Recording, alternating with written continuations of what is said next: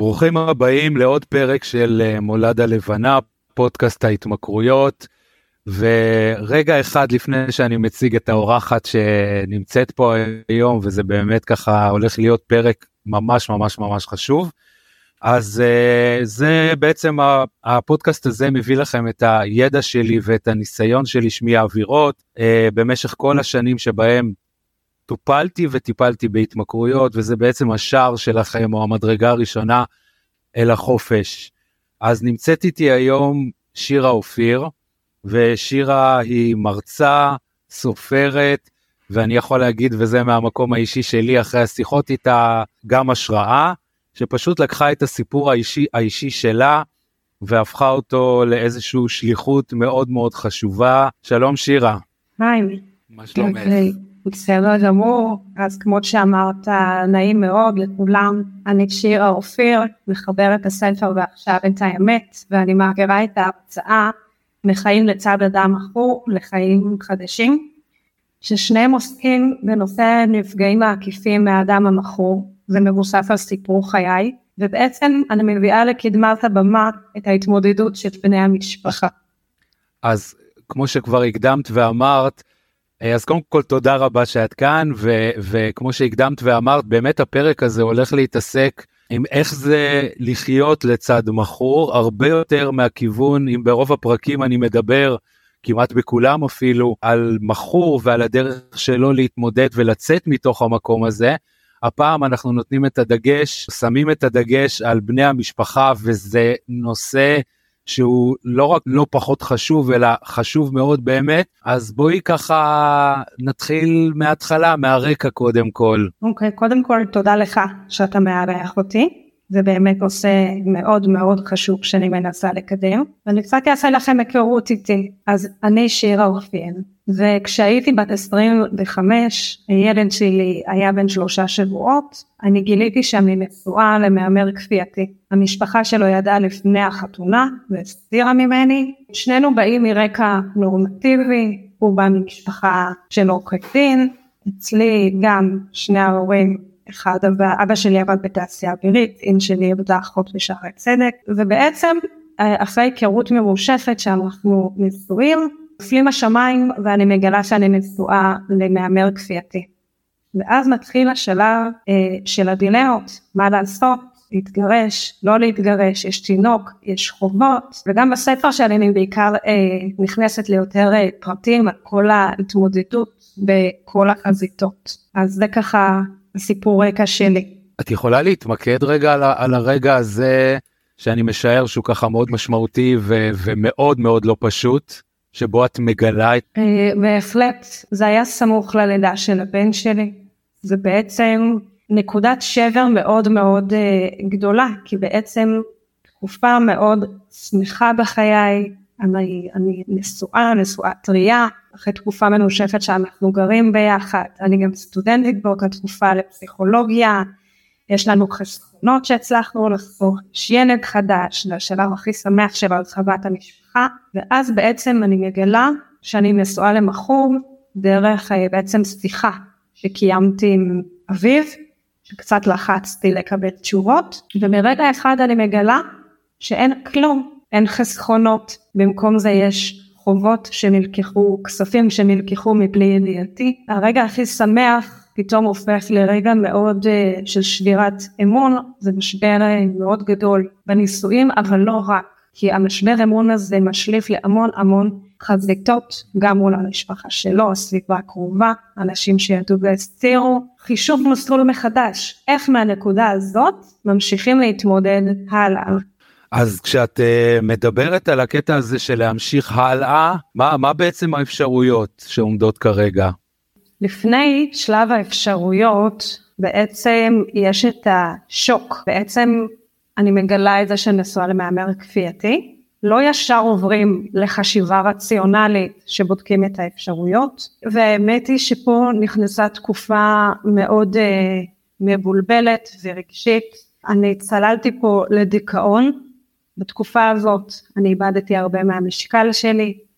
אה, צריך גם להבין שבעצם בתקופת זמן הזאת אני גם עובדת במשרה מלאה אני גם אימא טריה בכלל לעכל את הרעיון של האימהות אה, וגם שבר מאוד מאוד גדול. אז בנקודת זמן הזאת יש הרבה כעסים, יש דיכאון, יש פחדים ופה מתחיל אה, תקופת זמן שאצלי נמשכה שנתיים שבה הייתה לי את הדילמה להישאר, לעזוב, מה לעשות, שעל פניו היו לי את כל הסיבות לקום וללכת באותו הרגע, אבל חשוב להגיד שזה לא כל כך פשוט. כל משפחה שמתמודדת עם בן אדם מכור יש לה את המגבלות שלה, את האילוצים שלה, ובמקרה שלי היה לי תינוק וערימות של חובות כספיים שהבן זוג יצר. בספר שלי אני גם מפרטת את כל הפחדים, מצד אחד יש רצון מאוד מאוד חזק להתגרש, ומצד שני יש את הפחד להתגרש. מה יהיה, איך יהיה, איך אני אסתדר, ואני יכולה להגיד היום שבאותה תקופת זמן מה שניהל אותי זה הפחד, ואחרי שנתיים שאני נמצאת בקונפליקט פנימי, אני מקבלת את ההחלטה אה, באמת אה, לקום ולהתגרש, כי אני חושבת שבאותה נקודת זמן גם מה שחיזק לי את זה זה הרצון להביא ילד נוסף ואני החלטתי שלמציאות כזאת אני לא מביאה עוד ילד. אז רק אחרי תקופת זמן הזאת של ההתלבטויות, של האמוציות של שנתיים, רק אז אני מחליטה לפתוח אה, דף חדש שלי ושל הבן שלי. אני אבל ברשותך שירה אני אני אלך רגע אחד אחורה אל הפחד הזה חשוב לי כאן להעיר איזושהי הערה כי אני חושב שזה מאוד נורמלי זאת אומרת בתוך מקום שבו את גם ככה אה, אה, עוברת תקופה מאוד מאוד לא פשוטה לעשות שינוי כזה משמעותי בחיים. אני יודע שהרבה פעמים אנשים מהצד אומרים למה אתה נשאר? למה את נשארת? יאללה תתגרשי נגמר הסיפור או תתגרש. ולא מבינים שאותו בן משפחה כרגע מתמודד עם כל כך הרבה דברים ואת תיארת את זה ממש טוב זה זה בעיקר משתק הרבה פעמים מאוד מאוד משתק, דיכאון, פחד, כעס כמובן. אני שמחה שאתה מתעכב על זה, כי לצערי במקרה הפרטי שלי הייתה גם מעורבת uh, תקשורת שפשוט uh, פרסמה את הסיפור הזה כי הוא הסתבך גם בפלילים וזה היה נושא מתוקשר ואצלנו נכנסה עוד חזית שברגע שלקחו את החיים הפרטיים שלי וחשפו אותם בפומבי בלי שאף אחד ביקש את רשותי, אז הייתה פה עוד חזית נוספת שהכניסה אה, גם מימד של שמועות, רכילויות, סטיגמות. עכשיו, מאוד פשוט לאנשים מבחוץ לבוא ולהגיד, מה, תתגרשי, או דברים כאלה, ואני רוצה להגיד שני דברים. יש גם אה, שאלה שמופנית אליי הרבה מאוד פעמים, בעיקר בסוף הרצאה, וזו השאלה של באמת לא ידעת, ואני רוצה קצת להתעכב על זה ברשותך. מצוין, זו כי... הייתה אחת השאלות ש... שהיו לי בראש, כן. אז השאלה הזאת, לקח לי הרבה זמן להבין שיש בה משום האשמת הקורבן. בהתחלה לא ידעתי איך לקרוא לזה, אבל כמו שאישה עכשיו תבוא ותשתף חברה או מישהו שהיא גילתה שבעלה בגד בה עם אישה אחרת. החברה לא תבוא ותגיד, מה באמת לא ידעת שהוא בגד בך? השאלה הזאת מעוררת uh, התכווצות, התגוננות, הצטדקות, זה ישר להתחיל לבוא ולהסביר ולהתנצל ולהתגונן, היא מכווצת. בגלל זה אני אומרת לאנשים, אם מישהו בא ומשתף אתכם שהוא מתמודד עם בן אדם מכור, הביג נו נו זה לא לשאול את השאלה הזו באמת לא ידעת, באמת לא ידעת, כי גם אם הוא עכשיו יסביר למה הוא לא ידע ולא חשד, מה שיקרה זה שיותר הוא לא ישתף אתכם. זה ממש, תיסגר הדלת של השיתוף, ומאוד חשוב שבני משפחה כן ישתפו וכן ידברו, כי בלי זה הם לא יפנו לטיפול. הצעד הראשון לטיפול זה לשתף אפילו בן אדם אחד, שכן, חברה, מישהו מהעבודה, ולהסתיר את המחסום של הבושה והאשמה.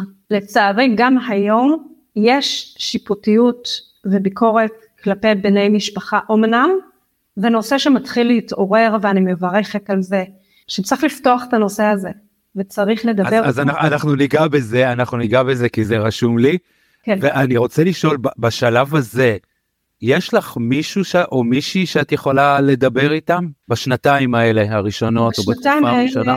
מה שקורה זה אחרי שהכל ככה יוצא החוצה גם בתקשורת, אה, בניגוד לרצוני, מה שקורה זה שאני מתחילה לעבור לאט לאט תהליך של בידוד חברתי. זה חברי ילדות שנוטשים, זה הורים בגן ובבית ספר שמפסיקים לדבר, שמרגישים מובכים לידי, זה יכול להיות השכנים בבניין, חברים אה, בשכונה, במכולת, מתחילים לדבר איתי בכן לא שחור לבן ומתחיל, זה שנתיים שלמעשה התקשורת היחידה שאני מנהלת זה מול הבן שלי שבאותה תקופה היה בסביבות גיל שלוש ארבע, בן אדם שבאמת הוא החבר נפש שלי זה אבא שלי, באמת הוא, אני מאחלת בכל בית בישראל אבא כזה, אבל מעבר לזה לא הייתה לי סביבה תומכת לא מבחינת משפחה ולא מבחינת מעגלים חברתיים.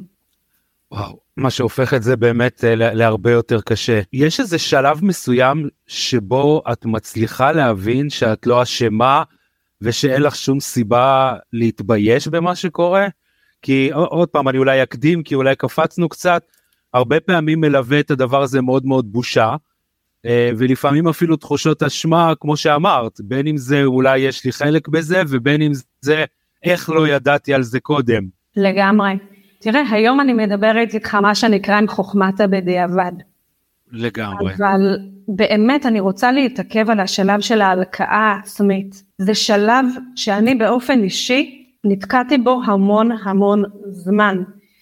איך לא ידעתי, איך לא שמתי לב, איך אה, זה לא סיפר לי וזה לא אמר לי וניסיתי לה, לחבר את הפאזל, זה שלב מאוד מאוד קשה ובמיוחד מה שדיברנו מקודם, שהחברה מחזקת את זה עם שאלות כמו איך לא ידעת שזה מגביר הלקאה עצמית. אז מה שבאמת חשוב לי להגיד, אם יש פה מאזינים שהם מתמודדים עם בן משפחה מכור או חבר מכור, מישהו yes. במעגל שלהם, אז באמת חשוב לי להגיד, אתם לא אשמים.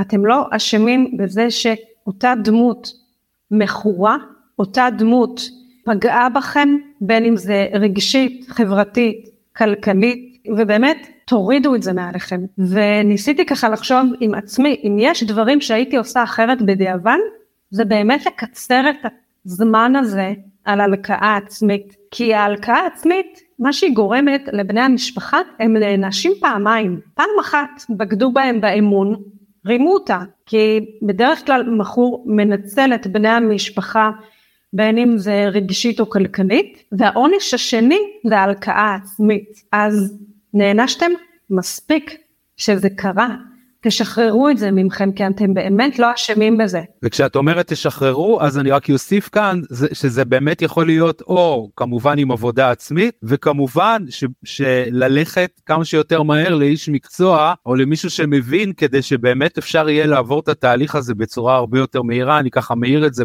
בהסגרה ואני אוסיף גם אה, לנקודה הזאתי קודם כל כשאנחנו נכנסים בטח לתוך חיי נישואים אז uh, uh, התפקיד שלנו זה לחפש סימנים מזהים למשהו שעלול לקרות. אנחנו חיים את החיים שלנו בצורה נורמלית ומתמודדים איתם. הדבר השני זה שזה אני אומר מהצד המכור שלי, מכורים הם אנשים שיודעים להסתיר מאוד מאוד מאוד טוב את ההתמכרות שלהם, אז איך לא ראיתי זה בכלל לא שאלה. זה ממש לא צריכה להיות שאלה וזה גם לא תפקיד של בן או בת הזוג או אבא או אימא או כל אחד אחר לראות את זה ולזהות את זה. ובהחלט עבודה.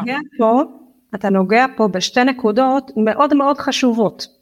קודם כל קשר נשואים לטעמי לפחות הוא מבוסס אמון ואני היה לי אמון מלא בבן הזוג שלי והיה החבר הראשון שלי הדייט הראשון שלי והיה לי אמון מלא. כי ככה צריך להיות כי ככה זה באמת צריך להיות. שים לדרך אז לרגע אני לא מחפשת אותו כמו שאומרים. עכשיו נגעת פה גם בנושא של הטיפול ופה ברשותך יש לי כמה דברים שאתה יודע אספתי בשק שלי לאורך הדרך ואני אשמח להעביר אותם הלאה. בסדר, אני, אנחנו ניגע בזה אבל שנייה רק אני רוצה לשאול מה, מה עזר לך הכי הרבה באמת להבין את בסדר גמור שאת פשוט זה המילה את בסדר אני חושבת, אצלי זה בא בדיליי של 16 שנה. בין הרגע שהכל קרה, הכל התפוצץ, לתקופה שבה כתבתי את הספר, הספר שלי יצא לפני שנה באפריל, ואחר כך רצתי עם ההרצאות. הפרק זמן הזה כן חל שינוי מסוים בחברה הישראלית, ואני אומרת באמת עם יד על הלב, כשאני הוצאתי את הספר ובאתי ואני פותחת שם הכל בצורה מאוד מאוד חשופה, לא ידעתי איך החברה תקבל את זה. מאוד חששתי שעוד פעם המפלצת תתעורר ויהיו האשמות וביקורת ושיפוטיות והאשמות כלפיי ושאני עוד פעם יעבור נידוי חברתי ולשמחתי החברה מאוד חיבקה אותי ואני מקבלת המון המון פניות מבני משפחה שאומרים לי את אמיצה ואת גיבורה ומשתפים אותי בסיפור חיים שלהם ואנשים אומרים סוף סוף מישהו מדבר על זה ורק דרך הפידבק שאני קיבלתי מהחברה בשנה האחרונה פתאום הבנתי שאני בסדר אבל זה היה בדיליי של 16 שנה. איפה הרגע שאת, שאת מבינה שיש פה משהו שאת רוצה לצאת איתו החוצה? אני אגיד לך זה פשוט הגיע מהשטח עצמו. לא תכננתי את זה.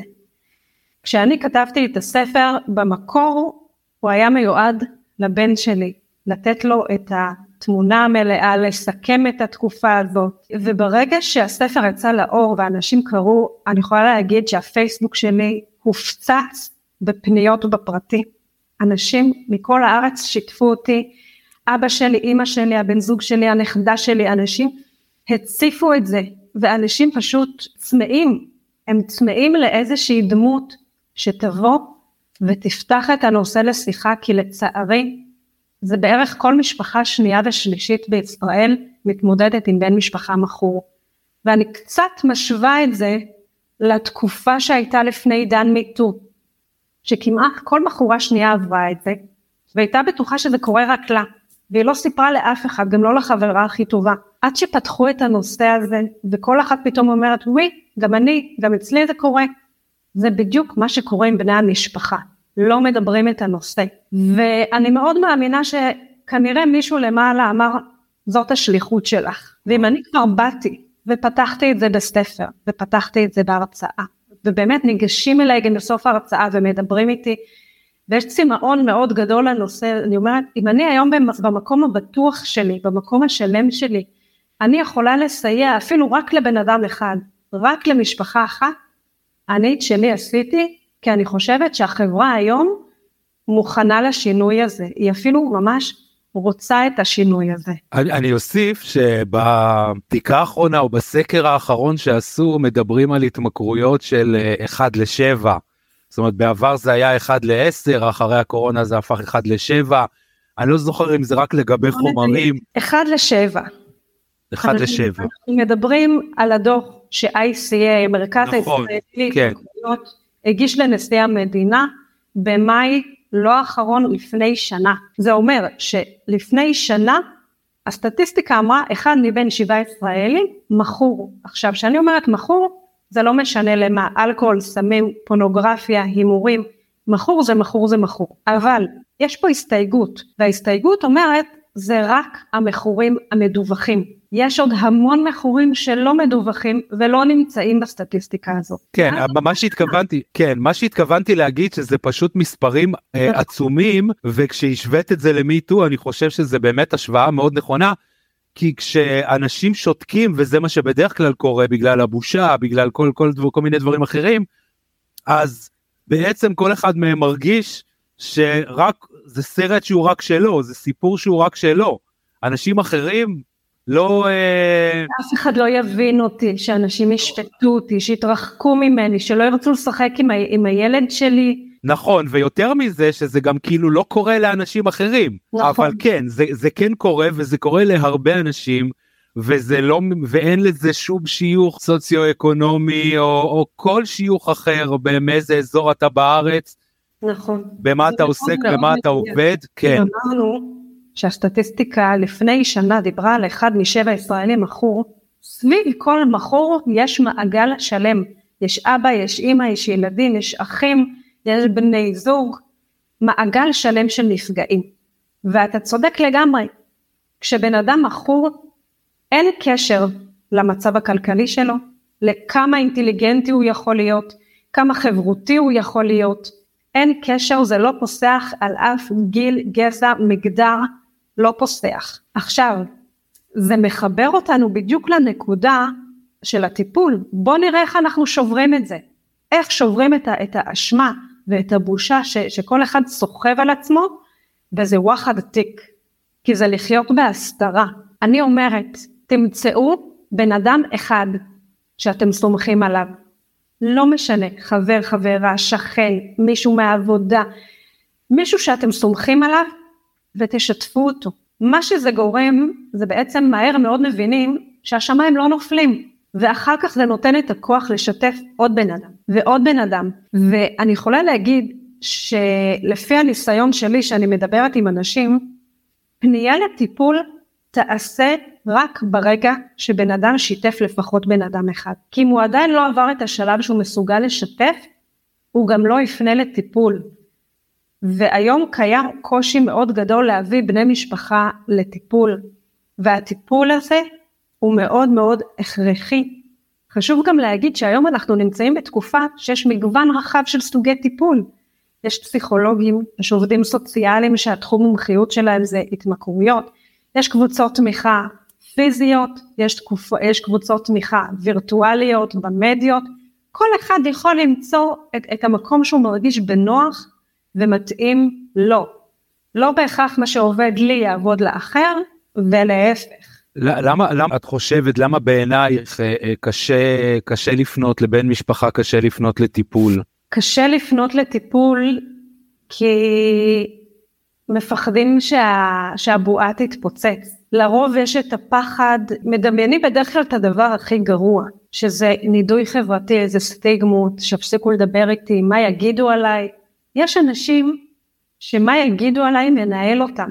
מה שחשוב לי להגיד זה שכל עוד לא משתפים ולא פונים לטיפול, מה שקורה זה שבני המשפחה נמצאים בסטרס מתמשך. כי ההסתרה הזאת וגם הבן אדם המכור כל פעם מפיל תיק, כל פעם קורה משהו, הוא יצר חוב, הוא הסתבך עם אנשים, הם חיים מדרמה לדרמה.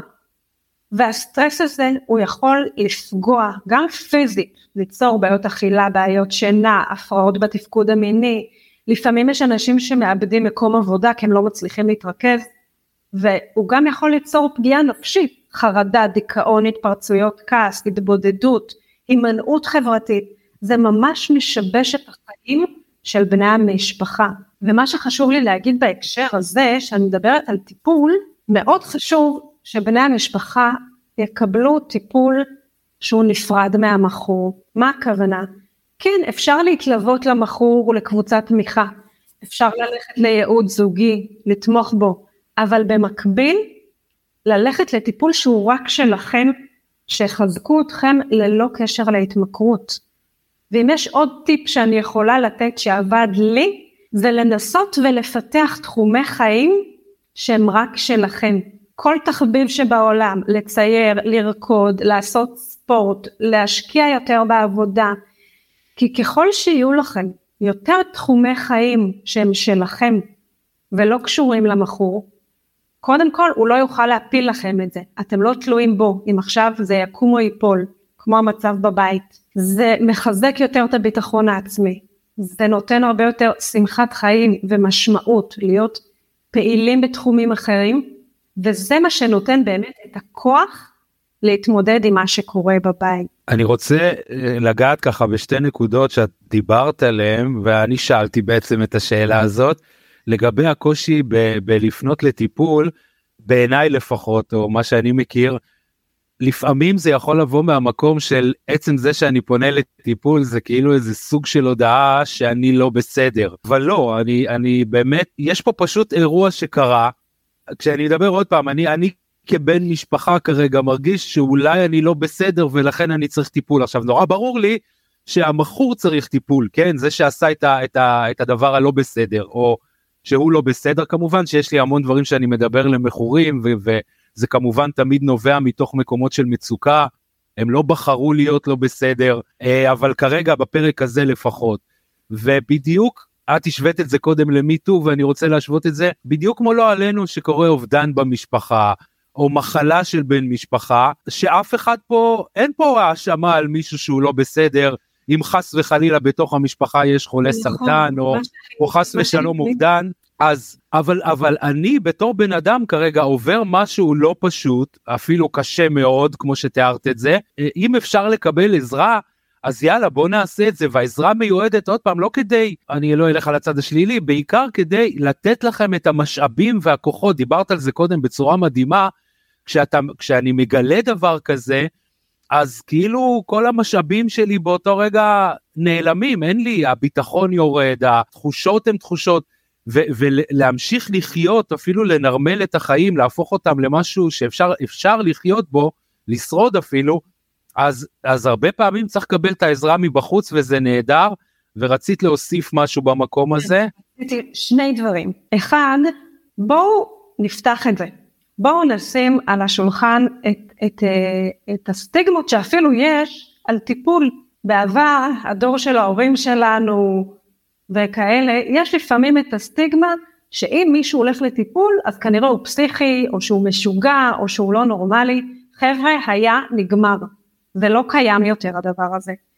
טיפול, בואו נחליף את המילה טיפול בתמיכה. אני עכשיו צריכה תמיכה. אני עכשיו צריכה חיבוק. אני עכשיו צריכה ללכת למקום שיראה אותי. וזה בתקופה שלי, שהכל התפוצץ, הגישה הטיפולית הייתה יותר לרתום את בני המשפחה למכור. זאת אומרת, אני ישבתי בטיפול ולימדו אותי איך לעזור לו, איך לשמור עליו, איך לשקם אותו, איך לא להפעיל טריגרים, ואף אחד לא עצר לשאול, מה איתך? מה, את, מה את צריכה? וואו, זה חזק. והיום, חבר'ה, הגישה הטיפולית משתנה והיא רואה את בני המשפחה, וזה חשוב שמישהו יראה אתכם, שמישהו יגיד לכם איך אתם מסתדרים, מה אתם צריכים, איך אפשר להקל עליכם. תסתכלו בזה ממש כללכת למקום שאתם מקבלים את החיבוק הזה וצריך, כי להתמודד עם בן אדם מכור זה תהליך בסופו של דבר די בודד. ונגעת בעוד נקודה שאני רוצה להתייחס אליה, הנושא שמה כן בידיים שלנו ומה לא בידיים שלנו. ואתה אומר מאוד בצדק, דברים רעים קורים בחיים. זה יכול להיות פיטורים, זה יכול להיות מחלה, זה יכול להיות בגידה, בין אם זה בגידה עם אישה או בגידה כלכלית. דברים רעים קורים, זה לא בידיים שלנו. מה שכן בידיים שלנו זה איך אנחנו בוחרים להתמודד עם זה. ובאמת היום יש מגוון דרכים להתמודד עם זה, וכל אחד יכול למצוא את מה שעובד לו, את מה שנכון לו. גם אפשר להתייעץ, וגם את זה אמרת נכון, חשוב להתייעץ עם בעלי מקצוע בתחום. לא מספיק תמיד להתייעץ רק עם מישהו שהיה שם. היום ברוב מרכזי הגמילה הם נשענים על מכורים נקיים, שהם עושים עבודה מדהימה. הם עושים עבודה מדהימה, אבל כדי להשלים את התמונה שהם עושים, חייבים להיעזר גם באיש מקצוע, ששומר על אובייקטיביות, איש מקצוע שבאמת למד את זה ויכול להיות לכם לעזר. ואני חושבת שגם מהניסיון שלי וגם מהניסיון של חיים באמת, מישהו פה יצטרך חיבורים, שנינו נעשה את זה בשמחה. ממש בשמחה. אז, אז הנקודה השנייה שאני רציתי לגעת בה באמת, ואמרת את זה אבל אני רוצה פשוט רק לחדד את זה טיפה יותר. זה הנקודה הזאתי שבני המשפחה אמורים לקבל בעצם את הצרכים שלהם. אני מנסה לנסח את זה ככה בצורה טובה גם ללא קשר כרגע לאותו מכור ש, שהוא חלק מהמשפחה. זאת אומרת הרבה פעמים זה כמו כמו שיש חולה במשפחה והרבה פעמים בעצם כל תשומת הלב או כמעט כל תשומת הלב מתרכזת סביבו ואז אה, אה, זה כמו שיש, אני נותן לזה את אדזן בדוגמה נוספת, כמו שיש אח חולה במשפחה והרבה פעמים האחים האחרים עוברים איזשהו תהליך, לא בכוונה כמובן, של איזה סוג של הזנחה, כי כל החיים סובבים לגמרי. מבחינת הרצונות שלהם. נכון, נכון, נכון, והרבה פעמים אנחנו עוד לפני מה לעשות או איך לעשות, אנחנו רק זקוקים שמישהו יראה אותנו ויגיד שהוא מבין את הכאב שאנחנו עוברים. כי כאילו פה יש פתאום איזו הירתמות כזאת לטובת מישהו, ששנייה אחת, איפה אני פה בכל הסיפור? מה אני עוברת עכשיו או מה אני, אני עובר עכשיו? לחזק, אני רוצה לחזק את מה שאתה אומר, כי מה שאתה אומר זה אחד לאחד, זה נכון ומדויק. אם אני כבן אדם בוגר, היה לי מאוד קשה להתמודד עם זה. באמת, אני הרגשתי באותה תקופה שהשמיים נפלו, שאני באמת גייסתי את כל כוחות הנפש כדי אה, להתרומם וליצור אחרי אה, שנתיים שלוש משפחה בריאה ונורמטיבית ומתפקדת. אל תשכחו שברוב המקרים יש גם קטינים בסיפור הזה, שהם זקוקים למבוגר שיתווך להם את המציאות, שלא כל כך מבינים מה קורה, שבאמת צריך להיות עם אצבע על הדופק, כי לפעמים ילדים רוצים מאוד uh, לעזור להורים שלהם, אז הם לא משתפים במה שקורה בבית ספר או בגן, כי הם לא, הם מרגישים ש, שההורים עכשיו מאוד מוטרדים וקשה, או אבא או אימא עכשיו מכורים וצריך לעזור להם, הם שומרים בפנים וזה עלול להתפרץ בשלב יותר מאוחר. אז מאוד מאוד חשוב גם לתווך להם את המציאות הזאת, גם לחבק אותם ולשאול אותם, ואני אומרת גם להתייעץ עם אנשי מקצוע, אני בעצמי באותה תקופה התייעצתי עם פסיכולוגית ילדים כדי לתווך מציאות כזאת לילד, וזה כלי שמאוד מאוד עזר לי. מדהים וואו יש פה תוך כדי שאת מדברת אני רושם לעצמי עוד נקודה ועוד נקודה ועוד נקודה. כן כן וקודם כל כאילו מתוך המון המון הערכה אה, אה, יש לך כל כך הרבה ידע וכל כך הרבה מה לתת ואני יודע שאת בסופו של דבר נותנת את הניסיון האישי שלך אבל הדבר המדהים שאת עושה זה את יודעת על לנרמל את זה כאילו להגיד שמי שישמע אותך את, ואת הכנות שלך ואת האותנטיות שלך הוא כבר מרגיש שהוא לא לבד. הוא כבר יודע שהוא אה, אה, לא הוא, הוא בחברה בסדר ו, ומכאן הדרך אה, לבוא ולבקש ו, ולבקש עזרה היא, היא כבר הרבה יותר קלה. קודם כל וואו. אני רוצה ככה אולי לסיום לדבר על הנקודה של אני חושב שאחד הדברים הקשים זה זה הפגיעה באמון לא רק באמון האישי בבן אדם אלא אלא בכלל. כאילו זאת אומרת אמון באדמה שאת עומדת עליה כאילו הקרקע נשמטת מתחת לרגליים. איך מתמודדים עם זה? או איך התמודדת עם זה? כמו שאמרתי זה אובדן אמון טוטאלי, כי זה מעגלי. אצלי זה היה לא רק אמון מול בעלי לשעבר, אלא גם מול המעגל המשפחתי שלו, שהסתירו ממני, וזה מאוד מערער את המציאות. קודם כל אתה עכשיו, שמו אותך בסרט חדש עם עובדות אחרות, מציאות חדשה, כלכלית, רגשית, חברתית, הכל. וגם צריך להתמודד עם מציאות חדשה, וגם איך אני עכשיו הכל מתערער פתאום. אז כמו שאמרתי, אני מעידה רק על עצמי, ובהתחלה באמת עברתי לפי הספר את כל שלבי האבל, כעס, ואחר כך להילחם במציאות, ודיכאון, וקבלה והשלמה עד לנקיטת פעולות, וזה לא דברים שקורים ביום אחד. מבחינת האמון, קודם כל אני רוצה להגיד, אמון בונים לאט. זה לא קורה ביום אחד, זה לא קורה בשנה אחת, כל אחד באמת שיקשיב לבטן שלו, והבטן לא משקרת בסופו של דבר, כל אחד בקצב שלו.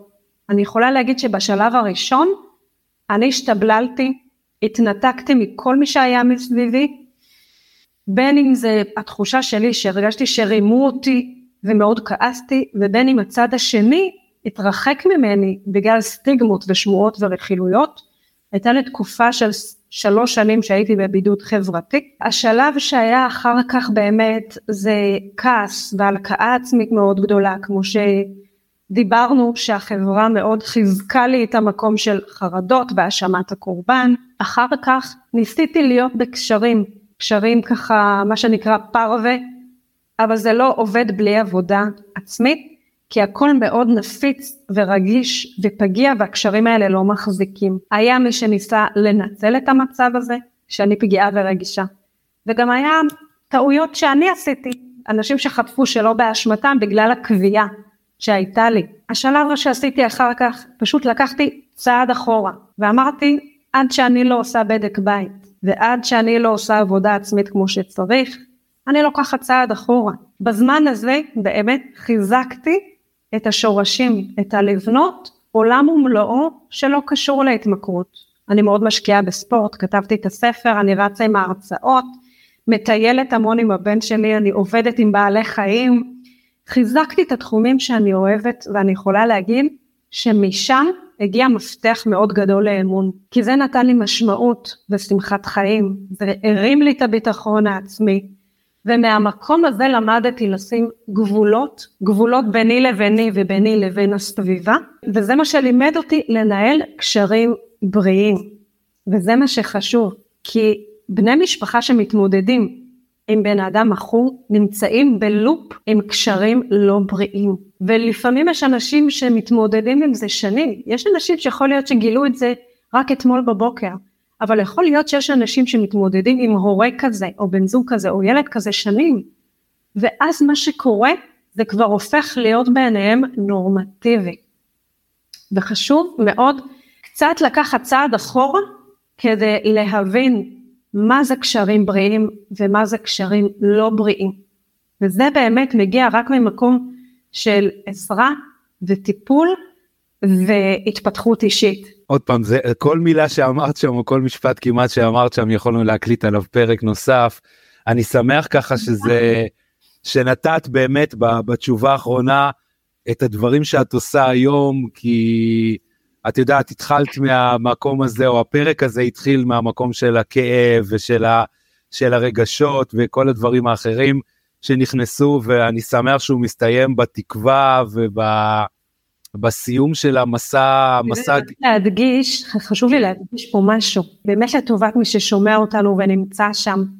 אני מקבלת המון המון תגובות של איזה גיבורה ואיזה אמיצה וחשוב לי מאוד לדייק ולהגיד חבר'ה אני לא סופר וומן, אני לא איזה גיבור על חלל סיפור סינדרלה, כי בסיפור שלי היה הכל, היה כעס, והיה אשמה, והיה התרסקות, והיה קשיים, והיה הכל, וההתרוממות זה נטו עבודה. אם מישהו יושב ומחכה שמשהו יקרה, שיום אחד הוא יפסיק להיות מכור, שיום אחד... אה, בן זה, המשפחה זה שלו יפסיק להיות מכור, כן. כן. זה לא יקרה. צר לי לנפץ, זה לא יקרה. רק אתם המושיע של עצמכם. אתם, התפקיד שלכם להושיע את עצמכם, לפנות לטיפול הנכון. עכשיו, יכול להיות שתלכו לטיפול אחד והמטפל הזה לא בשבילכם, אל תתייאשו. תנסו עוד סוג של טיפול, עוד מטפל, עד שתמצאו מה נכון לכם. רק ככה באמת אפשר לפנות חיים חדשים, ואני הוכחה חיה לזה שבאמת אפשר לחיות אחרת. מדהים. טוב, זה, זה ממש נקודה טובה לסיים איתה. אני קודם כל רוצה להגיד לך, את יודעת, שנייה אחת לפני זה, מי שרוצה להגיע אלייך, לספר שלך, להרצאה שלך, איפה מוצאים אותך? אז ככה, קודם כל חשוב לי להגיד שההרצאה שלי זכתה במכרז של המדינה, ככה שמי שיזמין את ההרצאה שלי עד סוף שנת 23 הוא מקבל אותה ללא עלות, היא לגמרי מסובסדת. אפשר למצוא אותי במייל בוק בי שירה אופיר במילה אחת. סליחה, הכל יופיע בתיאור של הפרק, כן? אוקיי. אה, אפשר למצוא אותי גם בטלפון, בטיק טוק, ברשתות, בפייסבוק. מדהים. אז באמת כל הלינקים, אה, וזה שווה, באמת שווה ככה להיחשף, ובטח מי שצריך את העזרה הזאתי. אז כל הלינקים, כל הכישורים יופיעו בתיאור של הפרק. אני אצטרך להזמין אותך לעוד, אה, לעוד אה, שיחה אחת, כי פתחנו פה הרבה דברים, ויש עוד כל כך הרבה דברים, אני גם בטוח שיזרמו אליי, ובטח גם אלייך, עוד שאלות אחרי הפרק הזה, אז אני ממש ממש אודה לך ואשמח ש, שתבואי להתארח אצלי עוד פעם אחת. בשמחה ענקית, באמת אני רוצה להודות לך שהזמנת אותי וזה מבחינתי זכות ענקית לשלב את העולם שלי בעולם שלך, וששנינו באמת נמצאים פה לטובת בני המשפחה של הבן אדם המכור, והדלת פתוחה.